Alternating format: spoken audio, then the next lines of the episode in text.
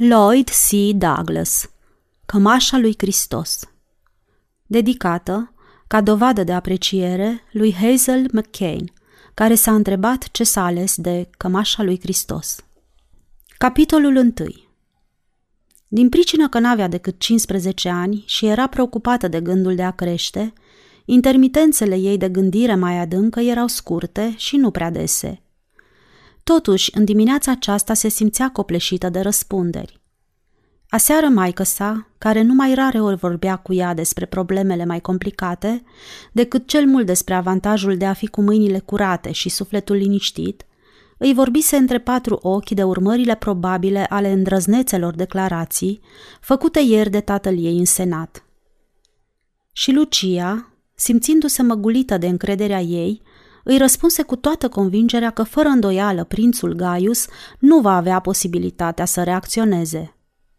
Dar după ce plecase la culcare, Lucia începuse să se alarmeze. Fără îndoială, Gaius va putea trece cu vederea ieșirile violente ale tatălui ei împotriva extravaganțelor și abuzurilor comise de guvernul său, în cazul când n-ar fi avut și înainte de asta pricină să fie nemulțumit de familia Galio. Totuși, mai exista o pricină de nemulțumire pe care nu o cunoștea nimeni, afară de ea însăși și de Diana.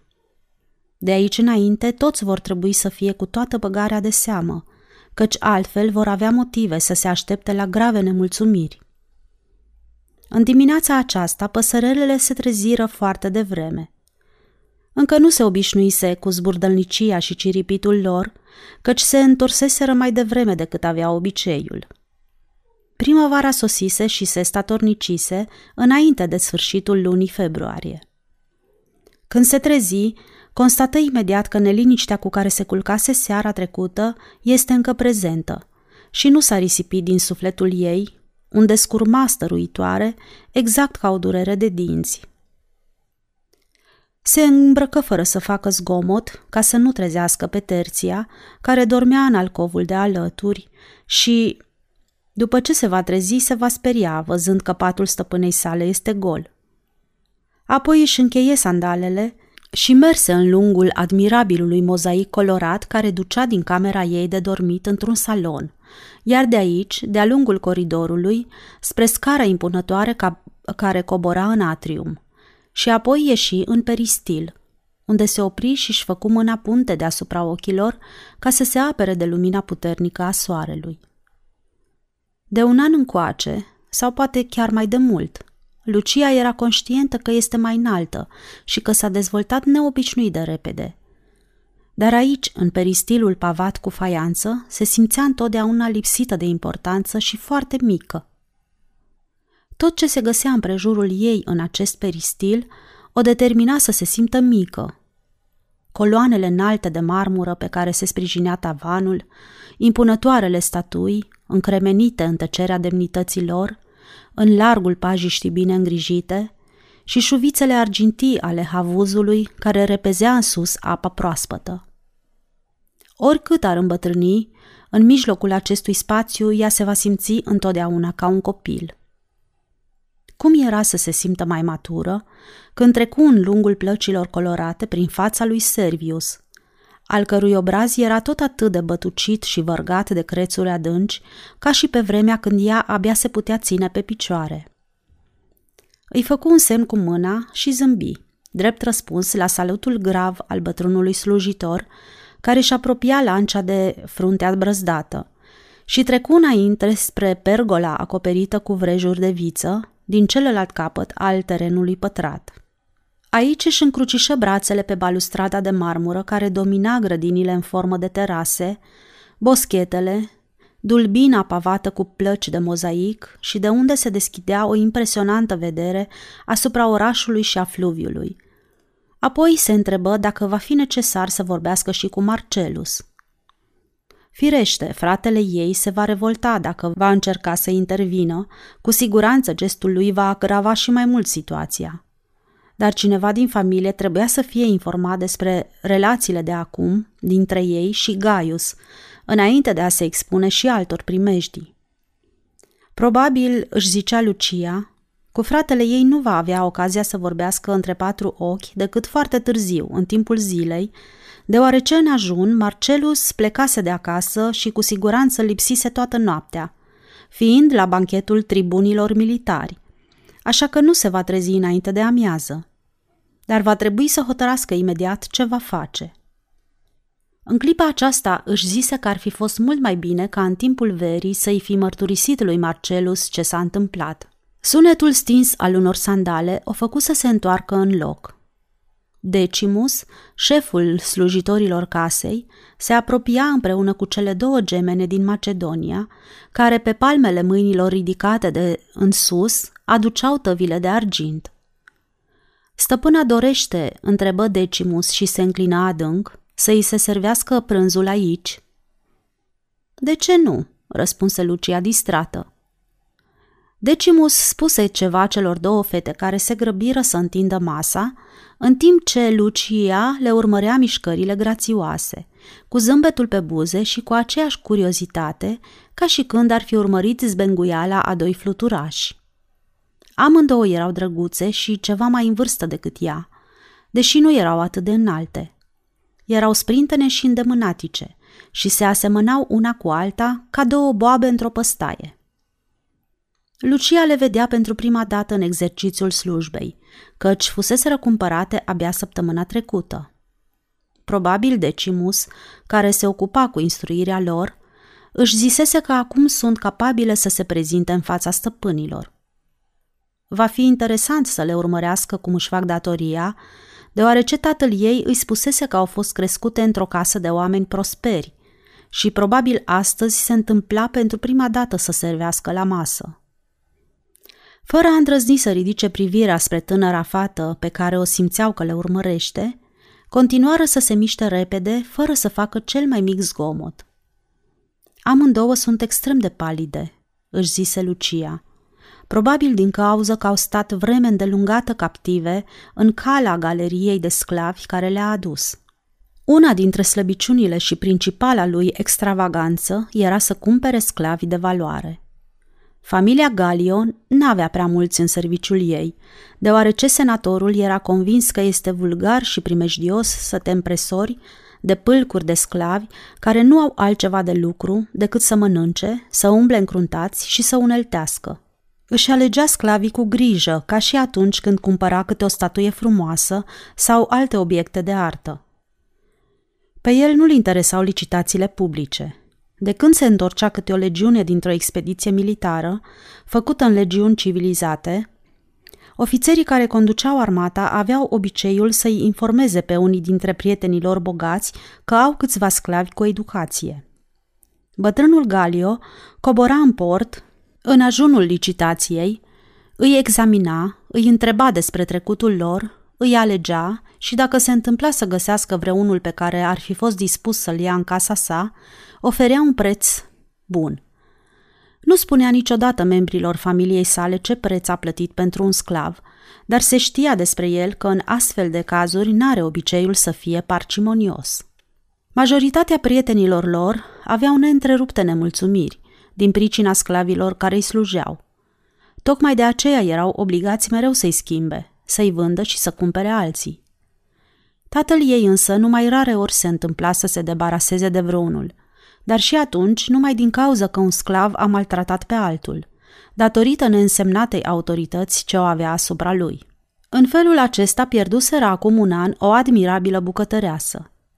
Mina se purta grosolan și crud față de ajutoarele de la bucătărie. Le copleșea de invective și le bătea. I se atrăsese atenția în câteva rânduri asupra urmărilor.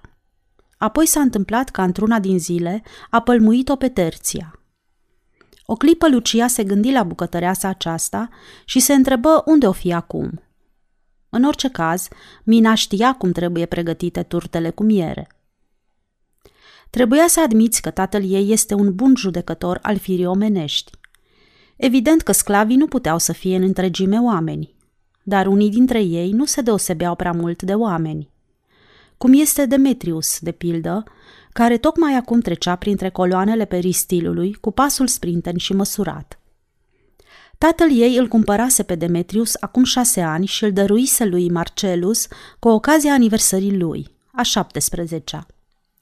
Ce zi memorabilă fusese aceasta, când toți prietenii lor se adunaseră în forum ca să-l vadă pe Marcelus, care se bărbierise pentru prima dată în viața sa, cum iese din rânduri ca să-și primească toga albă. Cornelius Capito și tatăl ei ținuseră cuvântări. Apoi îi puseseră toga pe umeri. Se simțise atât de mândră și era atât de fericită, încât inima îi bătea în piept ca un ciocan și o ustura în gât, deși ea nu avea mai mult de 9 ani și nu prea înțelegea această ceremonie. Doar cel mult că de aici înainte, Marcelus va trebui să se poarte ca un bărbat. Dar uneori, când se întâmpla ca Demetrius să nu fie prin apropiere, uita și el cum trebuie să se poarte. Lucia își suguie buzele frumoase și pline, apoi zâmbi gândindu-se la relațiile dintre ei. Demetrius, deși cu doi ani mai în vârstă decât Marcelus, era extrem de respectuos și niciodată nu uita de situația lui de sclav. Marcelus era încruntat și demn, dar uneori uita de rolul său de stăpân și devenea absurd, încercând să se poarte față de el ca față de un prieten intim. În astfel de momente, Luciei îi făcea plăcere să-i urmărească cu toată atenția, căci situația era plină de haz. Firește, cam aceleași erau și relațiile dintre ea și Terția, dar asta îi se părea cu totul altceva. Demetrius venise din Corint, unde tatăl său, un armator bogat, făcuse prea pe față politică opoziționistă. Dezastrul familiei lui Demetrius venise pe neașteptate și fusese cumplit. Pe tatăl său l-au executat, pe cei doi frați ai săi mai în vârstă i-au dăruit noului legat din Acaia, mamă sa își ridicase viața, iar pe Demetrius, care era înalt, cu înfățișare frumoasă și atletică, îl aduseseră la Roma, încărcat de lanțuri, deoarece tânărul acesta era nu numai un sclav prețios, dar și primejdios. Lucia își mai aducea aminte de ziua aceea, cu o săptămână înainte de aniversarea lui Marcelus, când tatăl ei îi spusese maică si că acum un ceas a cumpărat un sclav corintean. Ea rămăsese profund impresionată, dar în același timp și speriată. Un timp va trebui să fie tratat cu toată bunăvoința, spunea bătrânul Galio. În drumul până la Roma s-au purtat față de el fără nicio cruțare. Paznicul său mi-a spus că va fi mai bine să dorm cu un pumnal sub pernă, până când corinteanul acesta se va mai liniști. Se spune că ar fi bătut grav pe unul dintre paznicii săi și, evident, aceștia s-au purtat față de el fără niciun fel de milă, deși primiseră ordin să-l aducă la Roma teafăr și sănătos. Am constatat că sunt foarte mulțumiți că pot scăpa de el. Nu-ți dai seama că ar putea să fie primejdios?" întrebase soția lui speriată. Gândește-te la primejdile la care este expus fiul nostru. Aceasta este o chestiune care îl interesează numai pe Marcelus, răspunse tatăl ei. Va fi datoria lui să câștige încrederea și credința acestui tânăr. Și cred că va reuși. Demetrius n-are nevoie de altceva, decât să fie tratat așa cum se cuvine. Nu se așteaptă să fie alintat. Este sclav și își dă seama de situația în care se găsește, deși îi se pare nesuferită. Dar se va supune unei discipline omenoase – Tatăl ei continuase să le spună că, după ce a plătit banii ce i s-au cerut ca preț și a semnat documentele, s-a dus el însuși să-l scoată pe Demetrius din celulă. Iar după ce au ajuns pe chei, i-a scos cătușele lanțurilor de pe mâini cu cea mai mare grijă, deoarece acestea intraseră în carne și începuse să sângereze. Am apucat apoi înaintea lui, continuase bătrânul, fără să mă mai întorc să văd dacă mă urmează. Plecasem cu cariga și Aulus mă aștepta la câțiva metri de poarta Apia. Hotărâsem să-l iau cu mine, dar după ce ne-am apropiat de carigă, mi-am zis că va fi mai bine să explic cum va putea ajunge la vila noastră venind pe jos. Singur, exclamase soția sa. Nu ești de părere că procedeul tău a fost imprudent?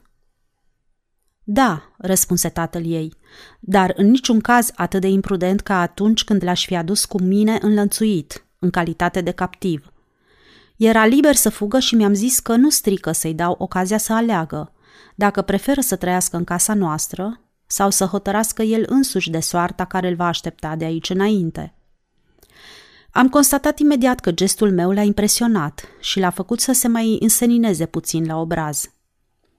M-a întrebat în grecește și într-un fel foarte îngrijit, ceea ce dovedește că este un tânăr cu educație. Și după ce voi ajunge la vila dumneavoastră, domnule, ce voi avea de făcut? I-am răspuns să-l întrebe pe Marcipor, care îi va spune ce va avea de făcut. A dat din cap și a început să învârtească încet lanțurile ruginite cu cătușele pe care i le desprinsesem de pe mâini. Aruncă-le, i-am spus eu, și urcându-mă în carigă, m-am întors acasă. Nu cred că vei mai avea ocazia să-l revezi, declarase soția sa. Dar în aceeași clipă, ca răspuns la cuvintele ei, Marcipor apăru în cadrul ușii. Stăpâne, a sosit un tânăr corintean, zise Marcipor, care era și el din Corint. Spune că face parte dintre sclavii casei noastre. Afirmația este întemeiată, răspunse bătrânul Galio, mulțumit de știrea pe care i-o adusese. L-am cumpărat azi dimineață. Va fi în serviciul fiului meu, dar deocamdată Marcelus nu trebuie să afle despre darul acesta pe care i l-am făcut. Hrănește-l bine, trimite-l să facă baie și dă-i haine curate. A stat închis vreme îndelungată. Grecul a și făcut baie, stăpâne, răspunse Marcipor. Foarte bine, în cuvință stăpânul. Asta înseamnă că ai fost prevăzător. Eu, stăpâne, nu am niciun amestec în afacerea asta. Coborâsem în grădina de la celălalt capăt și tocmai eram ocupat cu supravegherea noului boschet de trandafiri când a apărut grecul acesta. După ce mi-a spus cum îl cheamă și că aparține casei noastre, a dat cu ochii de piscină. Nu cumva vrei să spui că a îndrăznit să întrebuințeze piscina noastră drept baie?" întrebă soția patricianului. Îmi pare foarte rău, răspunse Marcipor, dar totul s-a întâmplat atât de repede încât nu l-am mai putut împiedica. Grecul s-a repezit într-un suflet și din fugă și-a scos hainele de pe el și a sărit în apă. Îmi pare rău că s-a întâmplat așa. Apa va fi scursă imediat și vom curăța piscina cu cea mai mare grijă. Foarte bine, Marcipor, în cuvință bătrânul. Dar să nu-l cerți, ci îl vei preveni să nu mai repete acest gest. Apoi, după ce Marcipor s-a îndepărtat, a început să râdă. Ar fi trebuit să știe că n-are voie să procedeze în felul acesta, declarase maică sa. Fără îndoială știa, răspunse bătrânul Galio, dar n-am niciun motiv să-l condamn. Se vede că era grozav de murdar și, văzând atâta apă într-un loc, n-a știut ce face vreme de câteva clipe. În orice caz, este cert, își zise Lucia, că Marcipor nu s-a purtat sever față de Demetrius, deoarece începând chiar din ziua aceea l-a tratat ca și când ar fi fost propriul său fiu. De fapt, intimitatea dintre ei era atât de strânsă, încât sclavii pe care îi cumpăraseră mai târziu întrebau de multe ori dacă nu cumva Marcipor și Demetrius sunt înrudiți. În clipa aceasta, Demetrius ieși din casă și se apropie în lungul aleii private, venind dinspre pergolă. Lucia se întrebă care o fi motivul că se apropie. Imediat după aceea se opri în fața ei și așteptă să-i facă semn dacă poate vorbi. Da, Demetrius, despre ce este vorba? Tribunul, începu el cu demnitate, trimite surorii sale cele mai bune urări de sănătate și fericire și o roagă să se învoiască să brânzească împreună. Lucia se învioră la obraz, dar se reculese imediat și îi răspunse. Spune stăpânului dumitale că sora sa va fi încântată și mai spune-i, adăugă ea pe un ton mai puțin ceremonios, că prânzul se va servi aici în pergolă. După ce Demetriu se înclină adânc în fața ei și se întoarse să plece, Lucia trecu pe lângă el și apucă înainte pe aleea pavată. Sclavul o urmă de la o cuvincioasă distanță. După ce ajunseră destul de departe, ca să nu-i poată auzi nimenea, se întoarse spre el și se opri. Cum se face că s-a trezit atât de devreme?" Întrebă ea pe un ton care nu era nici perpendicular, nici oblic, ci de-a dreptul orizontal. N-a fost la banchet? Tribunul a participat la acest banchet, răspunse Demetrius. Probabil tocmai din pricina asta este atât de nerăbdător să vă vorbească. Te rog, Demetrius, nu cumva să-mi spui că ai intrat din nou în vreo încurcătură, zise fata și încercă să-l privească în lumina ochilor. Dar sclavul coborâse pleoapele. Dacă va fi cazul, răspunse el cu prudență, presupun că tribunul va prefera să vă vorbească fără ca sclavul său să fie de față. Pot să mă retrag acum? Fără îndoială că dumneata ai fost acolo, continuă Lucia. Și când Demetrius dădu din cap în semn afirmativ, îl întrebă. Prințul Gaius a fost de față? Demetrius se înclină din nou și fata continuă cu glasul puțin tremurat. Ai a fost... Ai avut prilejul să constați dacă era bine dispus? Foarte bine dispus, în cuvință Demetrius, până în momentul când a adormit la masă. Era beat? întrebă Lucia și strâmbă ușor din nas.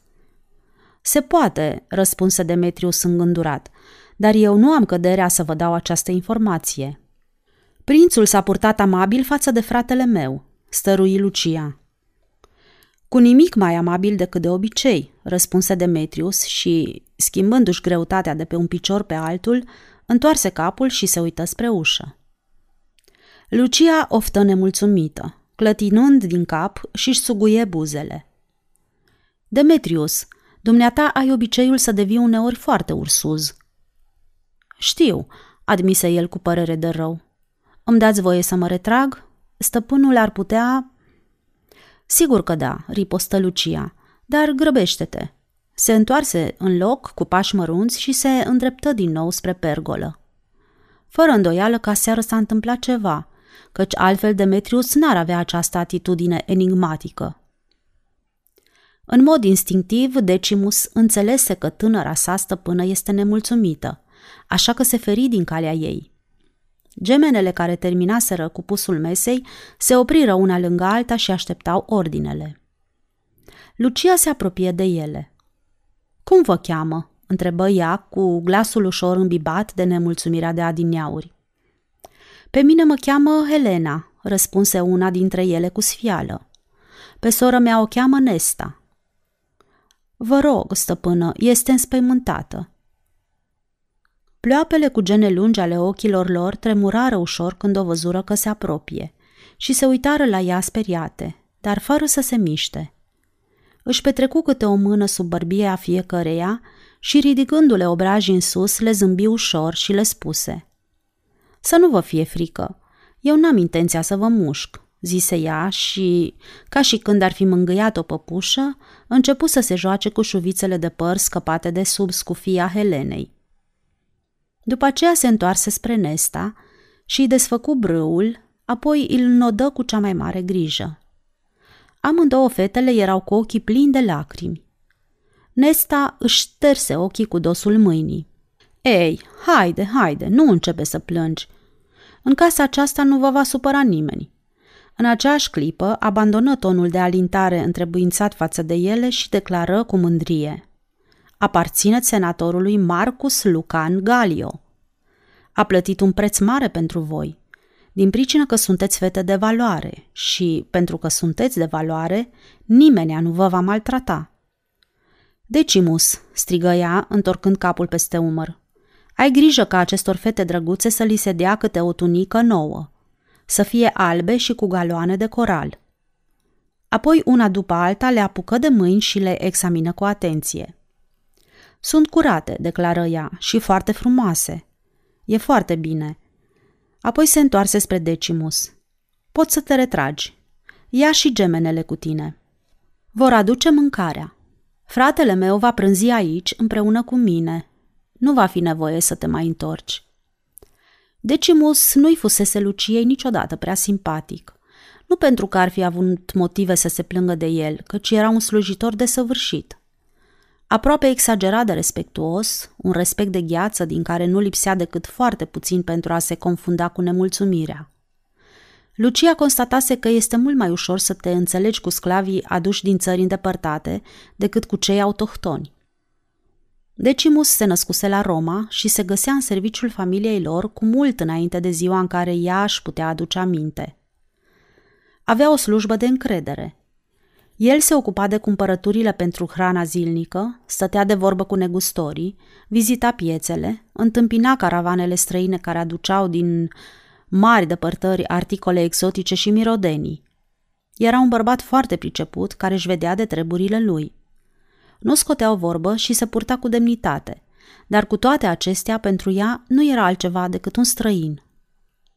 Față de Decimus nu te puteai simți atât de atras ca față de bătrânul și credinciosul Marcipor, care era întotdeauna blând și binevoitor. El conducea afacerile familiei de vreme atât de îndelungată, încât probabil cunoștea mai multe amănunte în legătură cu domeniile lor decât stăpânul său. După ce Lucia le concedie, Decimus se înclină cu gravitate și se îndreptă în partea unde era casa. Mersul lui Țeapăn trăda dezaprobarea acestui episod, care era un fel de înfrângere a disciplinei în care el credea și o exercita cu toată severitatea. Cele două macedonene zâmbiră, arătându-și dinții mărunți și, luându-se de mână, plecară fără să mai aștepte să li se dea ordin – Lucia strigă după ele și le opri. Ia veniți încoace, porunci ea cu glas sever. Fetele se întoarseră și se opriră speriate în fața ei. Băgați de seamă, continuă Lucia. Când sunteți în serviciu, trebuie să fiți serioase. Lui Decimus nu-i place să vadă că vă purtați în felul acesta. Se uitară la ea sfioase, pe sub genele lungi și buzele Luciei tresăriră de un zâmbet îngăduitor care făcu să le strălucească ochii. Acum puteți pleca, adăugă ea și glasul îi deveni din nou poruncitor. Așezându-se pe banca de marmură din fața mesei, le urmări cu privirea cum merg drepte ca două săgeți pe urma lui Decimus, legânându-și capul la fiecare pas și imitând în mod desăvârșit mișcările făcute de șeful personalului casei. Luciei îi veni să râdă. Ia te uită, murmură ea. Pentru purtarea aceasta ar merita să fie bătute. Apoi, cu totul pe neașteptate, deveni gravă și, încruntând din sprâncene, își examină vârfurile flexibile ale sandalelor. Peste câteva clipe trebuia să sosească Marcelus. Până unde va putea merge cu mărturisirile, dacă, în general, îi va spune ceva referitor la neplăcuta aventură pe care o avusese cu Gaius – dar, firește, înainte de toate, va trebui să afle ce incident penibil s-a întâmplat aseară, la banchetul tribunilor. Bună dimineața, fetiță dragă, zise Marcelus și, trecându-i mâna sub bărbie, îi prăvăli capul pe spate și o sărută zgomotos între sprâncene, apoi îi răscoli părul, în timp ce Bambo, câinele ciobănesc cu părul negru, o mirosea de zor și dădea vesel din coadă. Jos, amândoi, porunci Lucia – în dimineața aceasta ești neobișnuit de exuberant, tribune Marcelus Lucan Galio. Credeam că seara trecută a fost... Uh, ai fost la o serbare. O, surioară, și ce serbare! Marcelus ridică mâna și cu degetele își pipăi capul frumos, acoperit de părul tăiat scurt și în inele, apoi făcu o strâmbătură de durere. Ai toate motivele să fii mulțumită că nu ești tribun și nici nu vei putea fi vreodată. A fost o noapte lungă și frumoasă. Judecând după pungile ce le ai sub pleoape, îmi vine să cred că a fost și umedă. Ia spunem și mie ce s-a întâmplat. Sau spunem cel puțin partea de care îți mai poți aduce aminte. Lucia alungă câinele care se așezase pe banca de marmură și Marcelus se așeză confortabil alături de ea. Apoi începu să râdă cu greutate, aducându-și aminte de scena din ajun. Mi-e teamă că mi-am făcut familia de rușine. Numai zei ar putea să știe ce se va întâmpla de aici înainte. Prințul mersese prea departe pentru a mai putea înțelege, dar sunt sigur că înainte de terminarea acestei zile se va găsi cineva care să-l informeze. Lucia se aplecă speriată spre el, îi puse mâna pe genunchi și încercă să se uite în ochii lui tulburi. Vorbești despre Gaius?" întrebă ea cu glasul sugurmat. Haide, Marcelus, spune-mi ce s-a întâmplat. E vorba de un poem, îngână el. O odă. O odă lungă, plicticoasă și nebănuit de tâmpită. scris anume pentru această ocazie de bătrânul senator Tuscus, care a ajuns la limita senilității, unde timpul și eternitatea încep să se confunde. Mi se pare că nici tu nu mai ai mult până să ajungi la această limită, îl întrerupse Lucia. Nu s-ar putea să te grăbești puțin? Te rog, nu mă zori, fată nerăbdătoare, răspunse Marcelus. Mă simt foarte șubred. Cum ți-am spus, o odă interminabilă, concepută de bătrânul Tuscus pentru a-și da importanță și care a fost citită de fiul său Antonius, care și el are nevoie de bunăvoința prințului căruia îi dedicaseră acest elogiu ditirambic.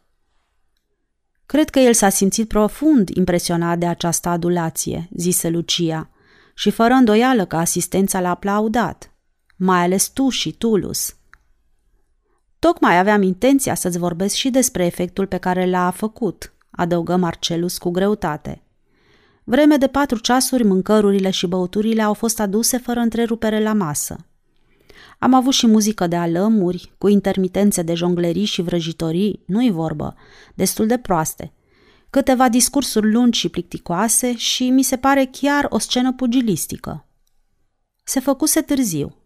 Cu mult înainte ca Antoniu să se fi ridicat în picioare, crede-mă, dragă surioară, dacă cei care am fost la acest banchet am fi fost liberi să facem ce ne trage inima, ne-am fi întins pe canapele și am fi dormit. Îndrăznețul Tulus, de sănătatea căruia te interesezi cu atâta solicitudine, era așezat în fața mea, de cealaltă parte a mesei și dormea ca legănat. Pe urmă va citit Oda, stărui Lucia nerăbdătoare. Da, pe urmă ne-a citit Oda. Și pe măsură ce Antonius continua să ne debiteze elucubrațiile părintelui său, glasul lui mi se părea că se pierde tot mai departe. Trăsăturile obrazului deveneau din ce în ce mai tulburi, apoi glasul cadențat a început să se stingă. Ochii mă usturau și pleoapele mi se îngreunaseră. Marcelus, pentru numele zeilor nemuritori, continuă, strigă Lucia. Stai liniștită, fetițo. Astăzi nu sunt în stare să mă gândesc cu repelziciune. Sunt convins că de aici înainte voi deveni plictisitor pentru întreaga viața mea. Mi se pare că oda aceasta a schimbat ceva în structura mea cerebrală. În sfârșit, după ce mă bătuse la cap un timp care mi s-a părut o veșnicie, am încercat să mă reculeg și, ridicându-mă în picioare, m-am uitat la distinși și prieteni din prejurul meu. Aproape toți adormiseră afară de cei așezați în prejurul mesei de onoare, care încleștau din dinți ca să-și poată stăpâni râsetele. Quintus, nesuferitul frate al lui Antonius, se aprinsese la față din cauza revoltei. Eu nu-l pot suferi pe obraznicul acesta și cunoaște sentimentele mele mai de demult. Dar cu Gaius ce este? întrebă Lucia cu atâta violență, încât câinele ciobănesc de lângă ea a început să mârâie. Ce ai făcut de la jignit pe Gaius?" Marcelus începu să râdă, strâmbându-se din pricina durerilor ce le simțea în țeastă. Apoi dădu drumul unui hoho de râs isteric. Dacă gloriosul prinț ar fi adormit cu bărbia dublă proptită în piept, liniștit și cuvincios, cum dormeau și devotații lui prieteni, nenorocitul tău frate ar fi putut suporta această situație. Dar prințul nostru își prăvălise capul adânc pe spate. Gura lui, care nu este deloc plăcută la vedere, era larg deschisă. Limba îi scăpase din gură și nasul plin de negi îi tresărea la fiecare respirație șuierătoare. Sala banchetului era tot atât de liniștită ca și un cimitir și nu se auzea nimic altceva decât declamația lui Antonius și sfărăitul lui Gaius care se luaseră la întreceră. Este revoltător, Calificativul acesta este prea blând, draga mea surioară. Ar fi bine să dai mai multă atenție valorii cuvintelor pe care le întrebuințezi. Ei bine, în momentul fatidic când Antonius tocmai ajunsese la apogeul ditirambilor scriși de tatăl său, adresând prințului cuvinte la auzul cărora ar fi roșit chiar zeii din muntele Parnas, Gaius, izvor nesecat de cunoștințe, Gaius cu ochii luminați de flacăra divină. Când buzele lui Gaius se întredeschid, de pe ele picură înțelepciunea și dreptatea. Draga mea soră, am simțit că se apropie ceva inevitabil, nu ca un fel de strănutat pe care nu ți-l poți stăpâni, ci un uriaș hohot de râs. Nu vreau să afirm că am zâmbit și că zâmbetul am încercat să mi-l ascund în dosul mâinii. Mi-am lăsat capul pe spate și am început să râd de se cutremura sala. Un hohot sălbatic, întocmai ca râsul unui nebun.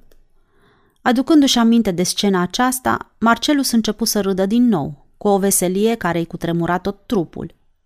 Crede-mă, cu râsul meu i-am trezit pe toți cei de la masă, afară de Gaius. Marcelus! Se opri subit datorită tonului speriat al surorii sale și uitându-se la ea, îi văzu obrazul palid și sever ridicat spre el. Ce este, Lucia? Nu te simți bine?" întrebă el.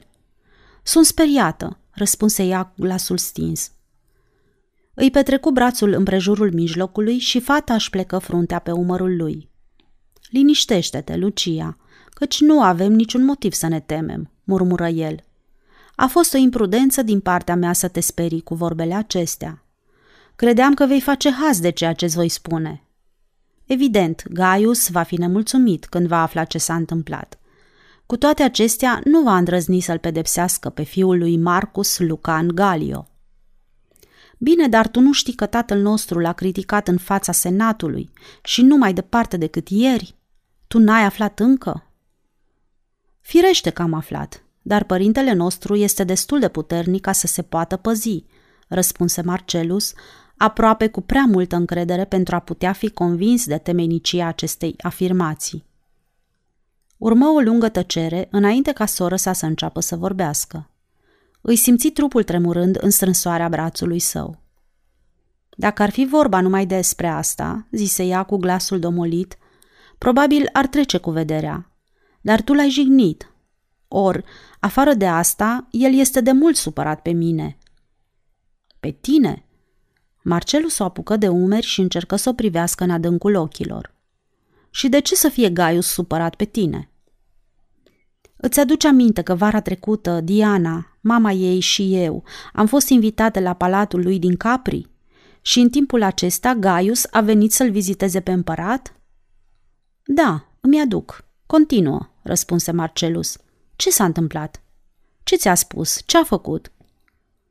A încercat să-mi facă o declarație de dragoste. Animalul acesta respingător, țipă Marcelus și sări în picioare. Îi voi smulge limba ticăloasă din gură. Îi voi scoate ochii cu propria mână. De ce nu mi-ai spus până acum? Motivul mi l-ai dat tu singur. Chiar acum, răspunse Lucia abătută. Mă temeam că îi vei smulge limba din gură și îi vei scoate ochii cu propria ta mână. Dacă fratele meu ar fi fost un tânăr sfios și lipsit de curaj, i-aș fi spus imediat. Dar fratele meu este voinic, curajos și neînfricat. Acum, după ce i-am spus, va încerca să-l ucidă pe Gaius și fratele meu, pe care eu îl iubesc atât de mult, va fi condamnat la moarte și tot așa cred că va fi condamnat și tatăl meu. Mama va fi expulzată sau va fi arestată. Averea noastră o vor confisca și... Mama ce a zis despre întâmplarea aceasta? O întrerupse Marcelus. Nu i-am spus nimic. De ce nu i-ai spus? Ar fi trebuit să-i spui, imediat.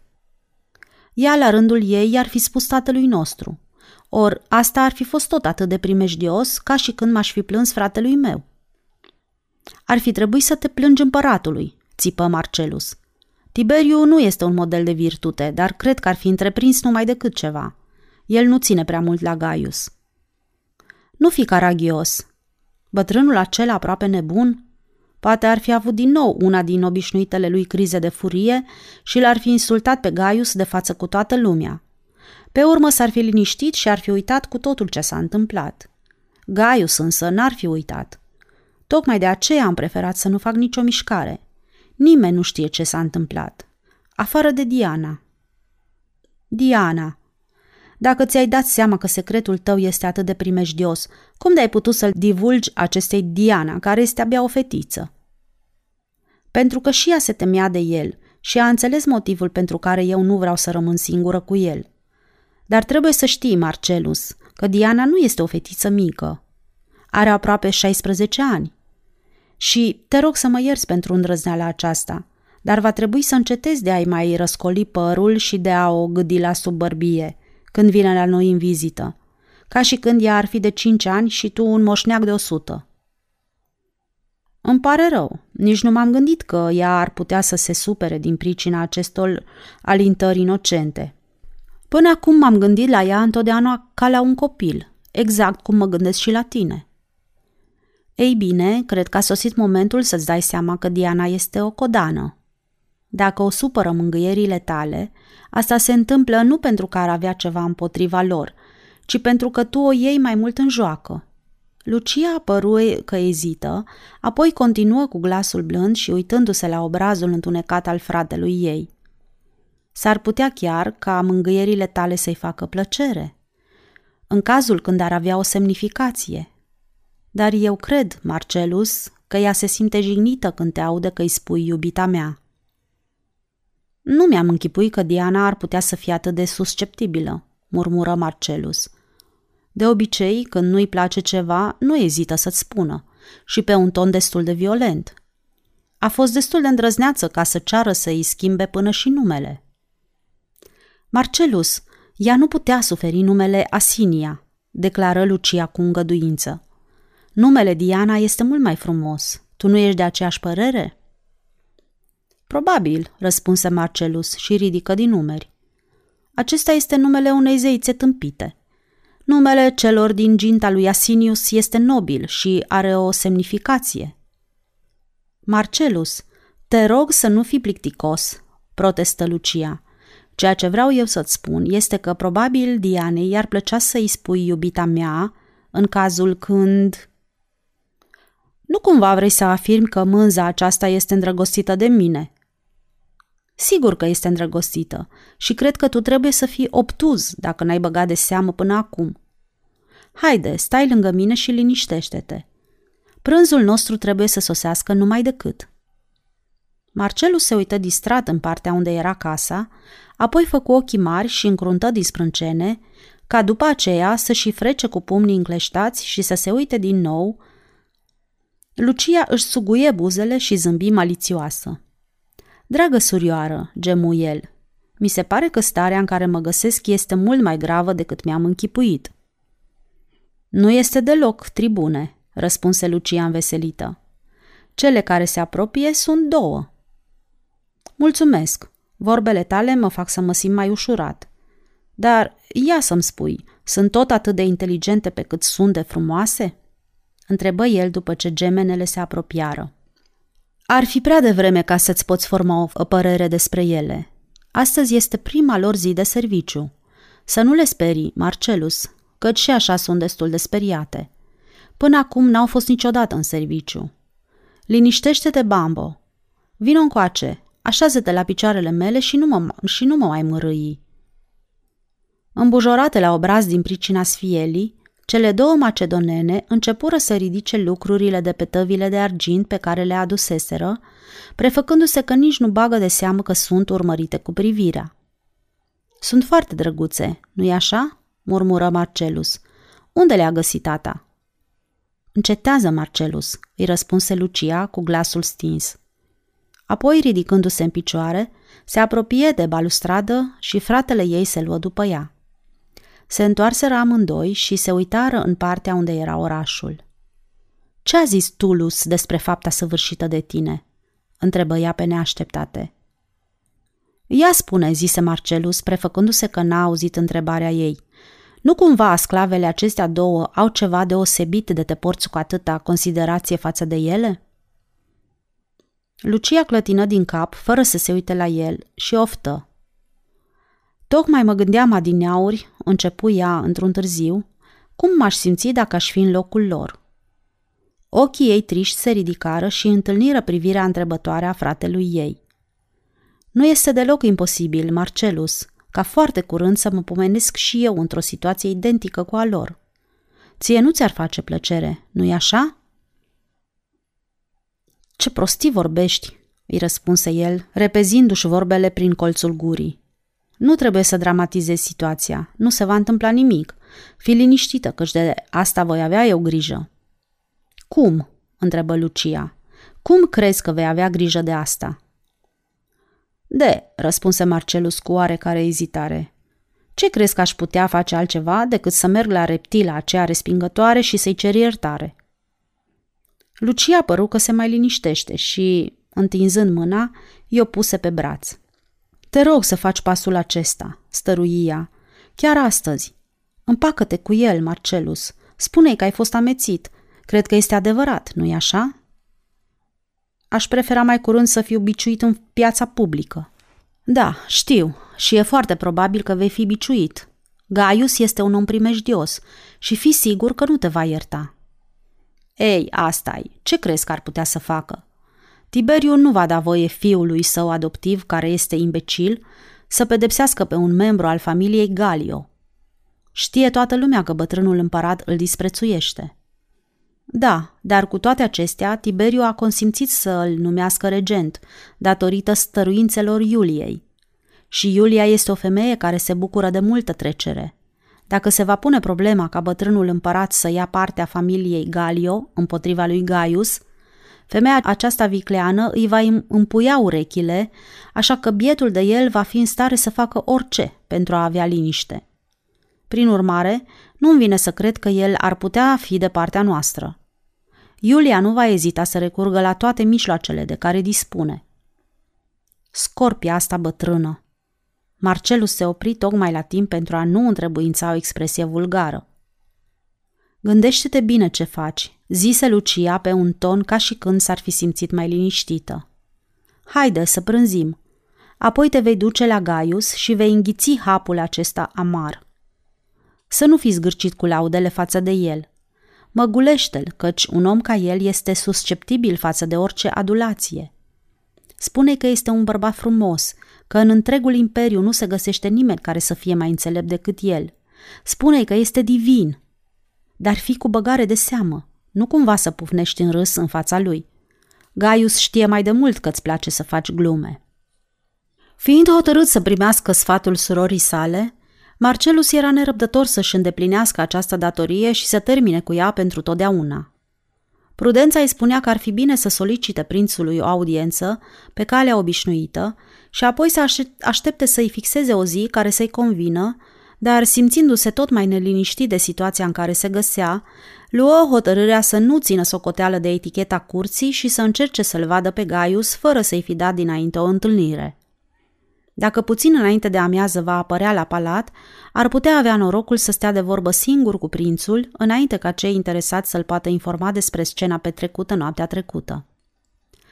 La ora 10, înviorat de o baie fierbinte și de vigurosul masaj făcut de Demetrius, după care urmă un salt în bazinul cu apă rece, tribunul se întoarse în apartamentul său și, după ce se îmbrăcă cu grijă, coborâ la parter.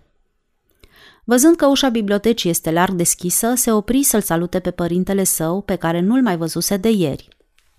Senatorul, elegant și cu părul alb, era așezat la birou și scria ceva. Ridică privirea, dădu din cap, zâmbi ușor și îl pofti pe Marcelus să intre. Fiule, dacă astăzi ești liber, mi-ar face plăcere să vii cu mine, să vedem o pereche de iepe aduse din Hispania. Mi-ar face plăcere, tată, dar nu ești de părere că tot atât de bine le-am putea vedea și mâine? Am ceva important de făcut și acest ceva nu poate fi amânat. În glasul tribunului se simți un fel de neliniște care îl determină pe tatăl său să se uite cu atenție la el. Cred că nu este vorba de nimic grav, zise Galio și îi făcu semn spre un scaun din apropierea biroului. Să sperăm că nu va fi, răspunse Marcelus și se așeză pe brațul lat al scaunului, oscilând între nehotărâre și îndemnul de a-i mărturisi adevărul. Atitudinea ta, declară tatăl său cu înțeles, trădează un fel de neliniște. Nu am câtuși de puțin intenția să mă amestec în chestiuni care te privesc numai pe tine, dar probabil aici va fi cazul să intervin în interesul tău, nu-i așa? Cred că nu va fi nevoie să intervii dar în orice caz îți mulțumesc. Apoi ezită o singură clipă și, lăsându-se pe scaun, obrazul său grav se întoarse spre distinsul său părinte. Dacă ai timp de pierdut, aș putea să-ți explic despre ce este vorba. Galio dădu din cap și, lăsând stilul din mână, își împreună brațele și proptindu-se pe birou, se uită la el ca și când ar fi vrut să-l îndemne. Fiul îi povesti cu toate amănuntele scena petrecută în timpul banchetului, fără să-i ascundă nimic și fără să se dezvinovățească. La un moment dat era gata să-i pomenească și despre grijile pe care și le făcea Lucia în legătură cu incidentul său, dar după aceea renunță, zicându-și că ceea ce i-a spus părintelui său va fi tocmai de ajuns să suporte dintr-o dată. La urmă îi mărturisi că are intenția să meargă la Gaius și să-i ceară iertare. Senatorul care până atunci îl ascultase în tăcere și fără să-l întrerupă, de asta dată clătină capul cu violență, albit și protestă. Nu se poate. Apoi își îndreptă trupul și repedă de câteva ori la rând cu toată energia. Nu, pentru nimic în lume, nu se poate să faci așa ceva. Mira de această ieșire violentă a tatălui său, căci Marcelus se așteptase să-l aprobe, îl întrebă. Adică de ce să nu se poată, tată? Cel mai prost mijloc de a restabili bunele relații cu un prieten pe care l-ai jignit este să te duci la el și să-i ceri iertare, zise Galio și, împingând scaunul uriaș, se ridică în picioare și își îndreptă trupul cu aceeași demnitate ca și când ar fi vrut să țină un discurs. Chiar în împrejurările cele mai favorabile, cum ar fi cazul cu un prieten, Înjositoarea situație în care te găsești, când te crezi obligat să-i ceri iertare, poate duce la o concluzie tocmai contrarie celei la care te aștepți. Dacă prietenul interesat pretinde să-i ceri iertare, aceasta totuși nu-l va putea mulțumi și prietenia lui nu merită să te străduiești ca să o păstrezi. În cazul lui Gaius, ar fi fatal să-i ceri iertare.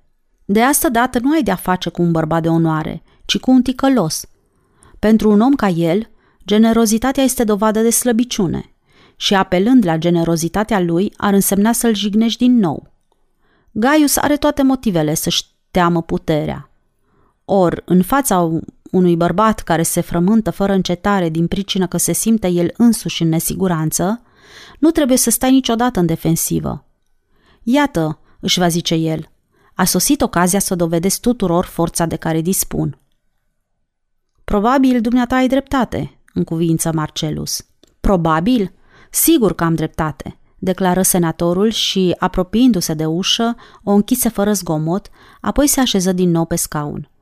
Dar atât nu este totul, continuă el. Dăm voie să-ți împrospătezi memoria cu câteva amănunte în legătură cu strania situația familiei imperiale, menite să-ți explice motivul pentru care Gaius este bărbatul de care trebuie să te ferești și să te temi. În primul rând trebuie să ții socoteală de bătrânul Tiberiu, care aleargă ca un bezmetic prin cele 50 de camere ale vilei sale din insula Capri, ca după aceea să rămână melancolic și abătut. Bătrânul acesta este impresionant, dar în același timp respingător, cu pretențiile lui de a face necromanție și a sta de vorbă cu zeii. Ascultă, fiule, zise Galio, făcând o digresiune – Cred că în pretenția oamenilor bogați sau a regilor este ceva fundamental greșit când încearcă să pară religioși. Pe zei trebuie să-i lași în seama celor săraci și neajutorați. Aceasta ar fi singura justificare a existenței zeilor. Să se ocupe de nenorocirile oamenilor săraci, cărora, fără el, viața li s-ar părea insuportabilă. Dacă un împărat face atâta caz de religie, acesta este sau sărit sau de rea credință. Tiberiu nu este de rea credință. Prin urmare, dacă este nebun, nu va fi nevoie ca motivul să-l cauți prea departe.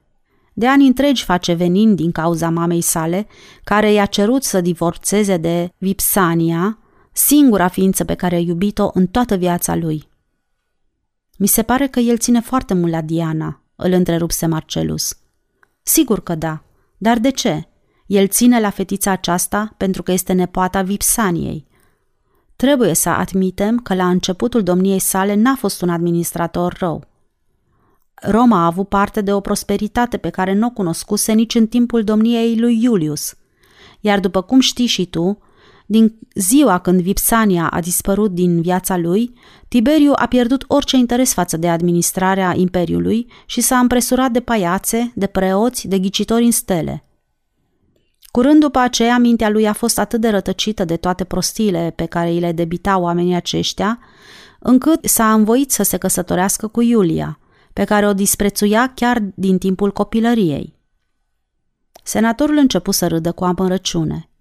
Probabil din cauza asta a renunțat să se mai ocupe de treburile Imperiului.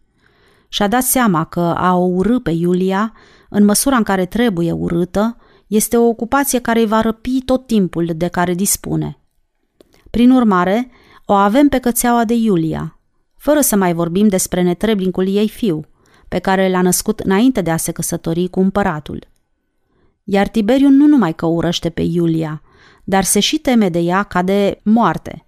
Și nu fără temei, căci femeia aceasta are mentalitatea bolnovicioasă a unui asasin și în același timp dispune și de îndrăzneala necesară asasinului. Lucia afirmă că în timpul banchetelor bătrânul împărat nu se atinge niciodată de cupa cu vin înainte ca Iulia să guste din trânsa, interveni Marcelus. Ea este de părere că aici nu-i niciun fel de glumă și nici Tiberiu nu urmărește să facă glume, de vreme ce în fața ușilor și ferestrelor dormitorului său stau de strajă o duzină întreagă de gladiatori din Numidia. Ei bine, eu cred că toate aceste amănunte îl preocupă pe Gaius în mod aproape constant. Știe că împăratul nu este în toate mințile, că situația mamei sale este nesigură. Prin urmare, dacă Iuliei i s-ar întâmpla ceva, el presimte că regența sa nu va dura vreme mai lungă decât îi trebuie unei galere ca să iasă din port și să ajungă în Creta, ducând la bord un prinț exilat. Dacă s-ar întâmpla așa ceva, Cine crezi că iar urma lui Gaius?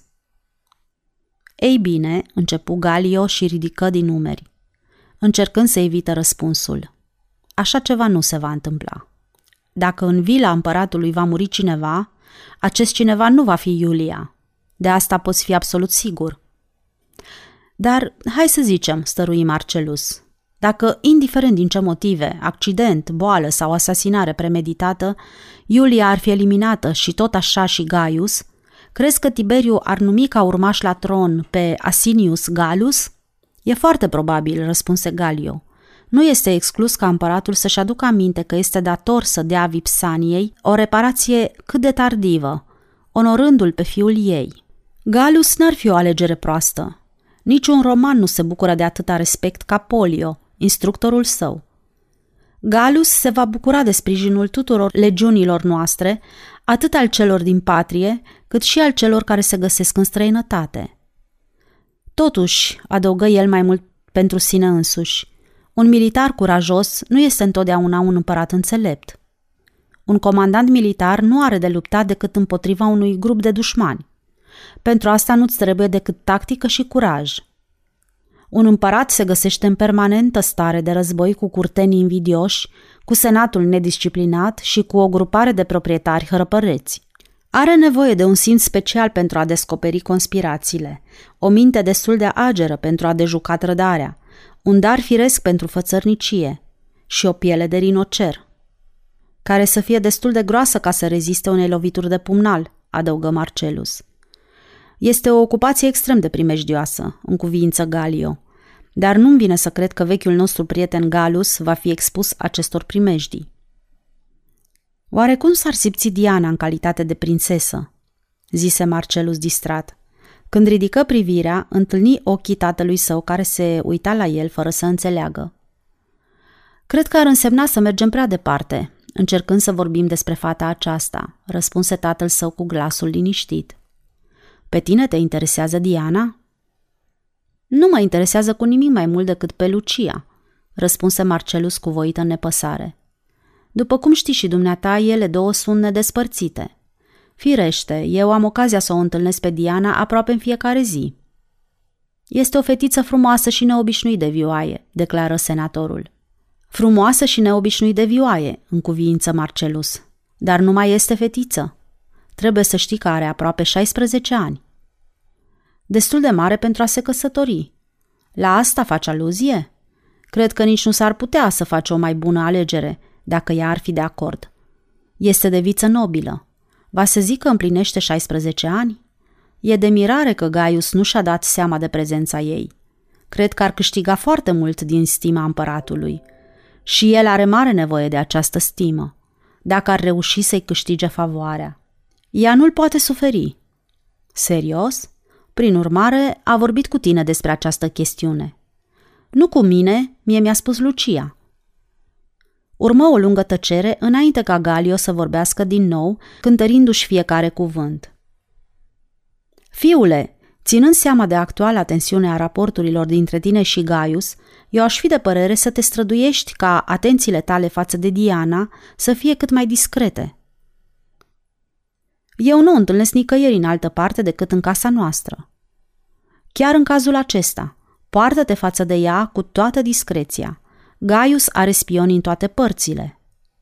Cum? Aici? În casa noastră? Se încruntă Marcelus și se uită neîncrezător la tatăl său. Și de ce nu?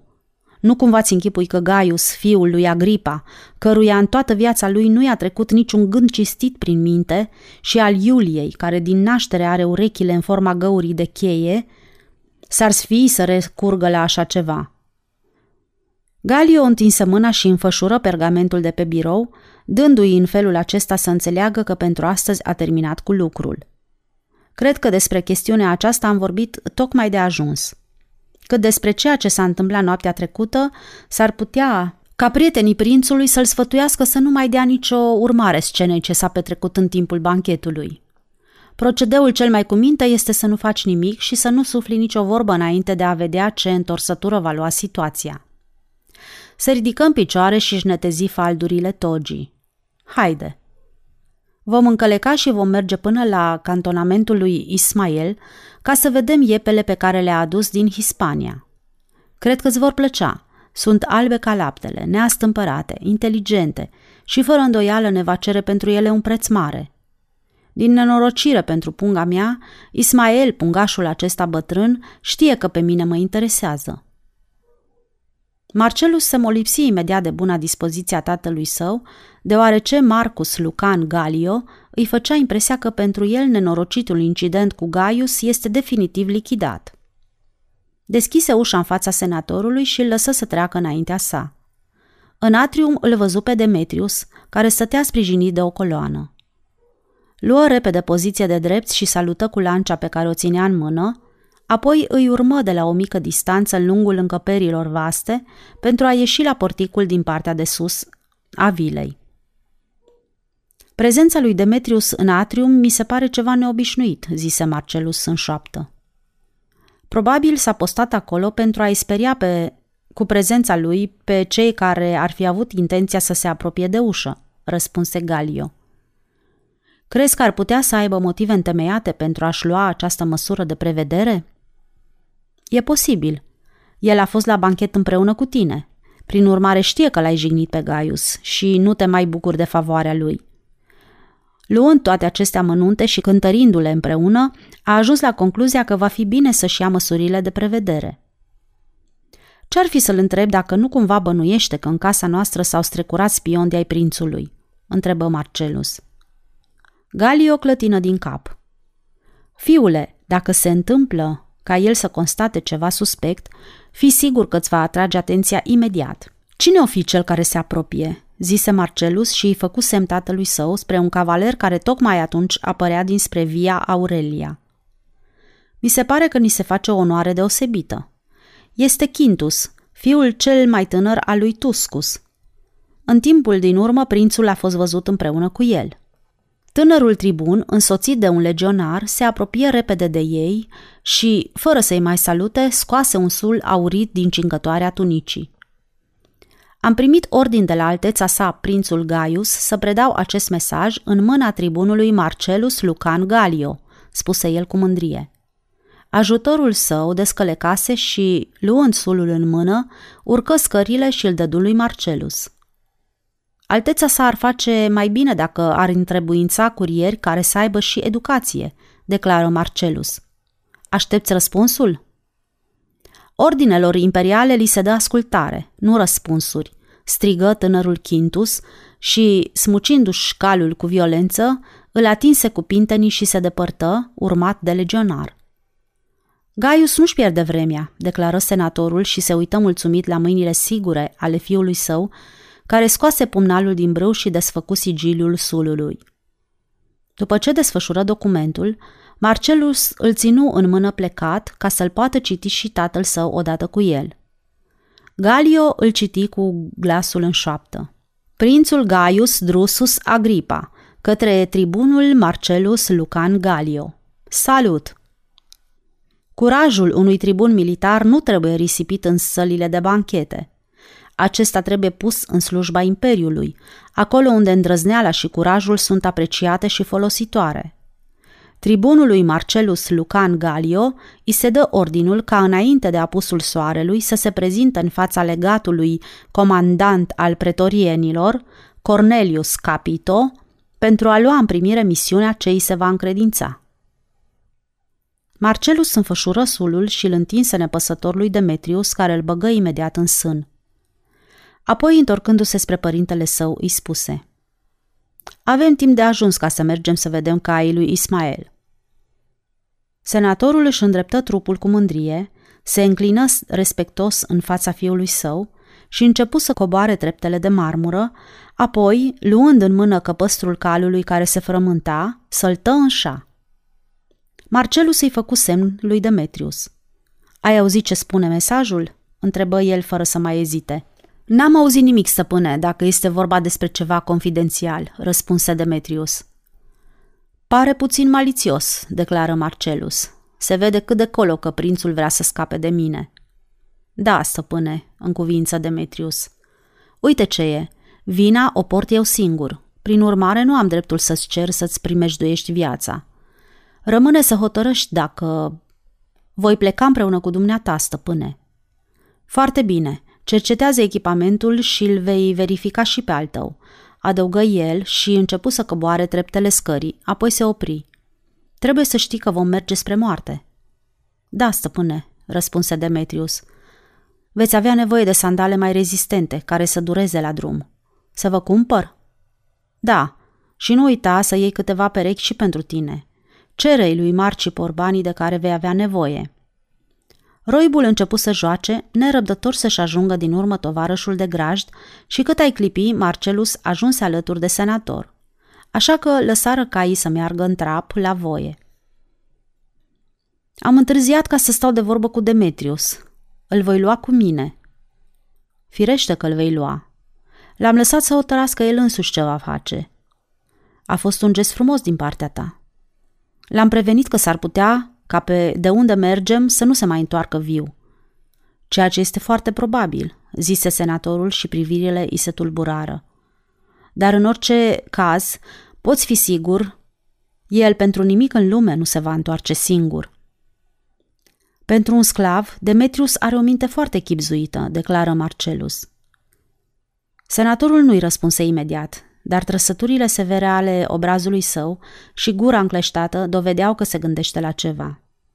Fiule, începu el într-un târziu, cred că în senat n-ar strica să avem câțiva oameni care să dispună de mintea și curajul sclavului tău Demetrius. Strânse frâul și calul începu să meargă la pas. Spui că pentru un sclav Demetrius are o minte foarte chipzuită, nu-i așa? Ei bine, Faptul că el este sclav nu înseamnă câtuși de puțin că ceea ce gândește, ceea ce spune și ceea ce face ar fi lipsit de importanță. Într-o bună zi, sclavii vor răsturna guvernul acesta putred. Dacă ar fi organizați, l-ar putea răsturna chiar mâine. Poate îmi vei răspunde că dorința lor comună de a fi liberi îi va uni, dar atât nu este de ajuns. Toți oamenii doresc mai multă libertate decât cea de care se bucură. Ceea ce le lipsește sclavilor romani este un conducător. La timpul său va apărea și acesta. Vei avea ocazia să te convingi. După această neașteptată declarație, senatorul făcu o pauză atât de lungă, încât Marcelus presimți că va trebui să-i răspundă ceva. Tată, până acum nu te-am auzit niciodată vorbind în felul acesta. Crezi că o revoltă a sclavilor ar fi posibilă? Deocamdată, nemulțumirile ce clocotesc între ei n-au luat formă concretă, răspunse Galio. Le lipsește coeziunea. Dar într-o bună zi va veni și aceasta. Și toate nemulțumirile se vor integra într-un tot din care se va ridica cel care îi va conduce. În momentul acela vor avea o cauză pentru care să lupte, o deviză și un steag. Trei pătrimi dintre locuitorii acestui oraș au fost sau sunt sclavi. Situația aceasta are nevoie de un guvern extrem de priceput și de puternic, ca să poată ține sub călcâiul său o forță de trei ori mai mare decât cea de care dispune el însuși. Dar n-ai decât să te uiți la guvernul pe care îl avem. Este o găoace găunoasă și nimic altceva. Nu are niciun suport moral. E mulțumit să se poată lăfăi în lux, în risipă și desfrâu și nu se ocupă decât de sărbările date în cinstea zeilor săi caragioși. Poporul este condus de un moșneag slab de minte și de un tânăr bețiv. Prin urmare, fiule, Roma este condamnată să piară. Nu voi încerca să-ți spun exact ziua și felul în care Nemesis va sosi, dar în orice caz, acesta este pe drum. Imperiul roman este prea slab și prea degenerat pentru a putea supraviețui dezastrului. Sfârșitul capitolului 1